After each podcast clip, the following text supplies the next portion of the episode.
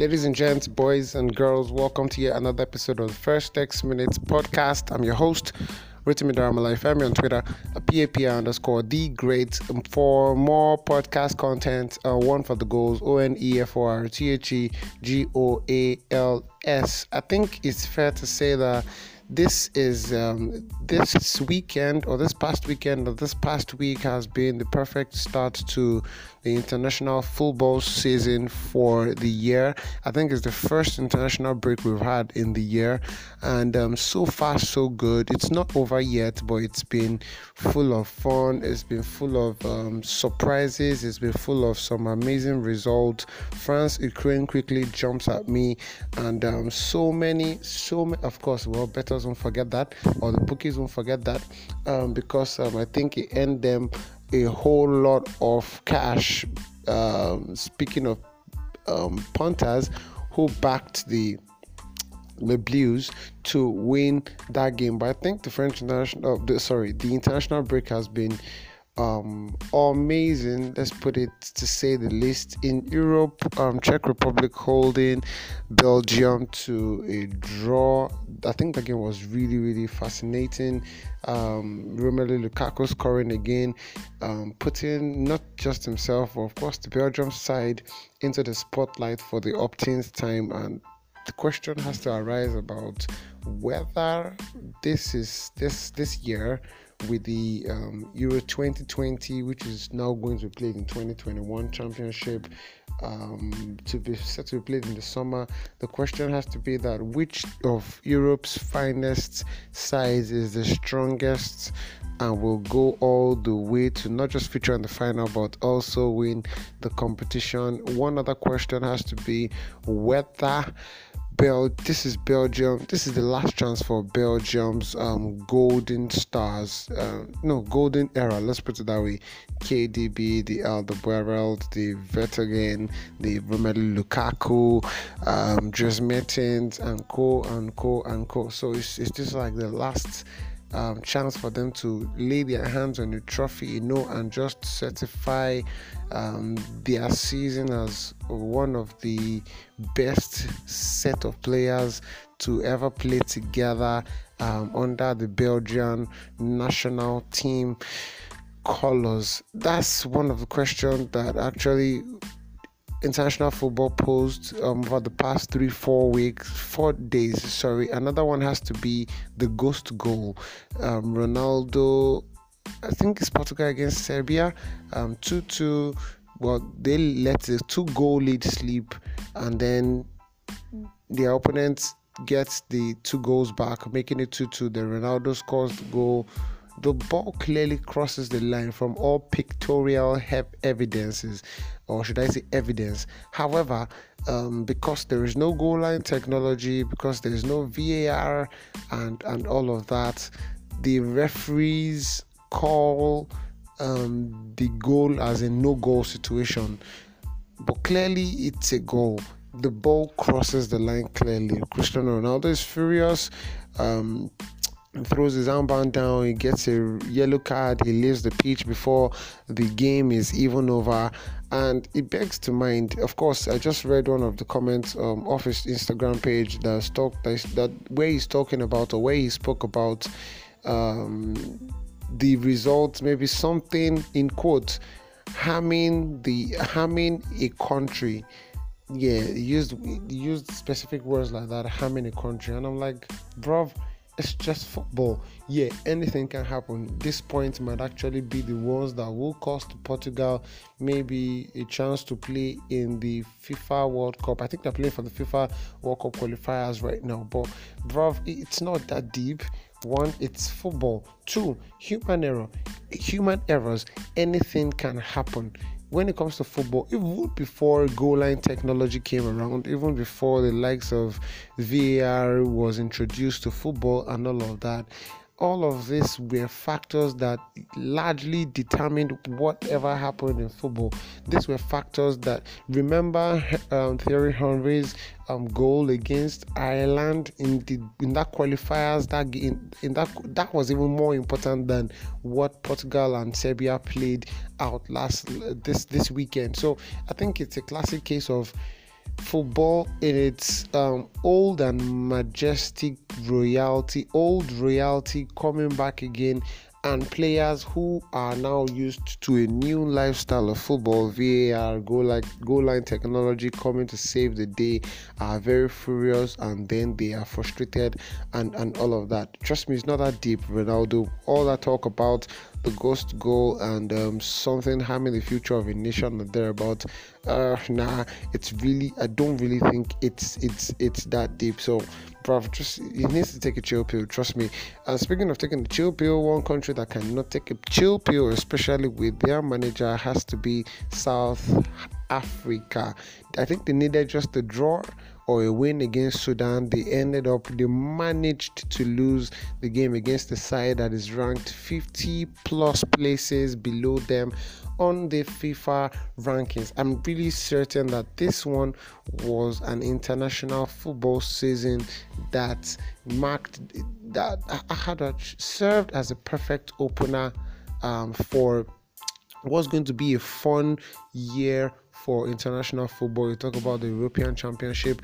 You talk about um, players wearing dresses um, that take direct jabs at Qatar, and this same players, well, if they make it through, will be playing the FIFA World Cup next year, the later part of next year in Qatar. Of course, there's going to be football in the Olympics. Japan getting really, really ready for everybody. Um, I think there was this news about was this Sony? I'm not sure now. Opening up one of the biggest, um, largest, maybe game centers I might not be I might not really discuss de- describe it perfectly, but game centers, um, game places uh, like the Disneyland, so to speak, but it's just for games.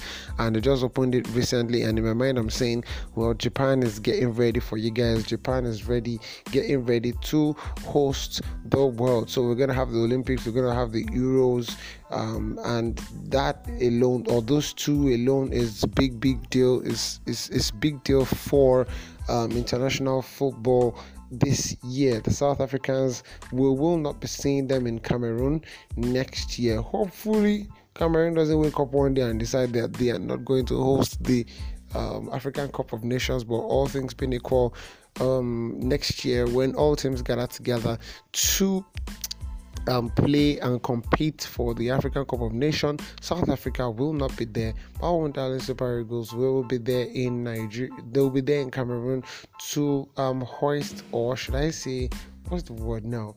Uh, well, depending on the players that get not if he's still the manager in charge, picks, um, Nigeria will be duly, very, very duly represented in Cameroon in that tournament. And speaking of the tournament, the road to the tournament is still under construction. While some the likes of Nigeria have qualified, they still have games that they need to um, execute, and one of those games will be played in Lagos. The Super Eagles will be playing in Lagos for the first time in a very very long time, and trust me, there's been a whole lot of noise about the game. It feels like as if it's a World Cup game. It feels like as if uh, the heroes are returning home. Um, it feels like as if football is actually about to be played in a center where its um, games should regularly be played. Anyway, for Nigeria, regardless of wherever they play in the country, I think it's always there's always noise, there's always talk, there's always um, um, the game kicking up dust um, as regards um, fans getting excited, fans looking forward to seeing their um, stars don the jersey of the national team, and of course, razzle dazzle opponents, um, and then try to rattle the onion. Um, bag for the Super Eagles. Well, for the fans of Super Eagles, should I say, maybe the excitement will not be really sky high with all the talk about fans to watch the game live inside the stadium being selected maybe randomly. I'm not sure how the selection process works which has which is another question that begs as nigeria will be playing later this week inside um, in lagos i beg your pardon in in lagos city. And the question is yeah fine covid protocols and all of that not a lot of fans will be allowed to watch but there's talk about some fans coming in to watch the game. So how um, are these fans going to be picked? Who gets picked by what criteria, and who doesn't get picked? And by what criteria do they not get picked? International football has served up more excitement than I've expected in the last what three four five days it's been amazing for england doing what england can do best especially with nick pope between the stakes belgium czech republic which other um, wales. Um, there was this shock loss on saturday. I think was it i'm not sure if it was ireland um, was it Ireland? I'm not sure if it was an international game. There was this shock loss. I think it was Ireland in the in in, in the international. Um, maybe it was a friendly. I really can't remember now, but I know there was a shock loss um, by by Ireland and South Africa's maybe, maybe, maybe, maybe not a surprise because you think that they're one of the regulars who you should see um, at the um, African Cup of Nations, but it is what it is. It's one of the exciting things that international football has a way of serving up every now and then. I'm already looking forward to the weekend. I'm already looking forward to the new month. I'm already looking forward to, of course, the champagne football that the new month will be bringing with it. While I also anticipate all of that, well, we have to live in the moment and we're going to see how the Super Eagles play when they play in Lagos for the first time in a long time. More importantly, we're going to be keeping an eye on all the games in um, in other parts of Europe. I don't think there's football in South America. I think the qualifiers have been shifted. Maybe the teams will be gathered together and they will play tournament style and all that stuff. I'm, I'm not sure, but last I heard of South American international football in South America is that um, it's on hold for now as they battle the COVID 19 pandemic. Well, they're still battling it in Europe. Um, I think there were 460 deaths in Italy um, sometime in um, the last week of the last full week in March. So there's still a lot to be done about the pandemic in Europe, but the Europeans are pushing forward regardless. Players are testing positive here, there, and everywhere, but they're pushing forward re- regardless. They are trying as hard as possible to ensure that um, obligations when it comes to games are being fulfilled. Games are not postponed. At the best, games are played so that the um, schedule is moved along as quickly as possible. Very, very strange international football break, especially when you consider the fact that um, what's it called now?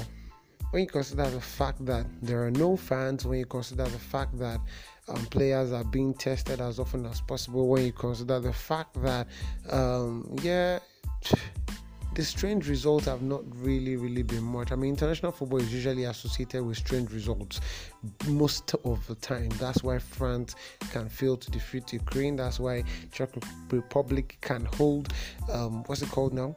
Belgium to draw. That's why the likes of Serbia can hold Portugal to a draw. No thanks, all in part to a ghost goal from um, from Ronaldo, which although it crossed the line, the referee called off. And sometimes when you're watching this game, you may games you may you may be tempted to just switch to club football, like I did on Saturday. I was watching the game between Czech Republic and, and Belgium, and yeah, while it was really really interesting, it was an exciting game.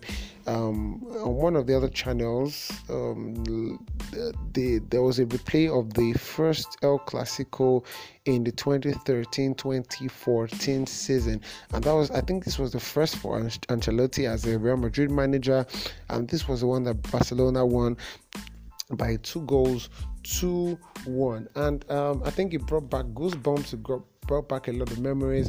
And i think he affirmed one thing the last couple of El Clasico games that we've watched have lost, or should I say, have been nothing compared to the vibe, the atmospheric pressure, if I can mention anything like that, the the anxiety that El Clasicos in the early part of 2000, the late part of 2000s and the early part of 2010 um, decade served us. It was fire. It was always feisty. It was always Pepe versus um, um, Lionel Messi.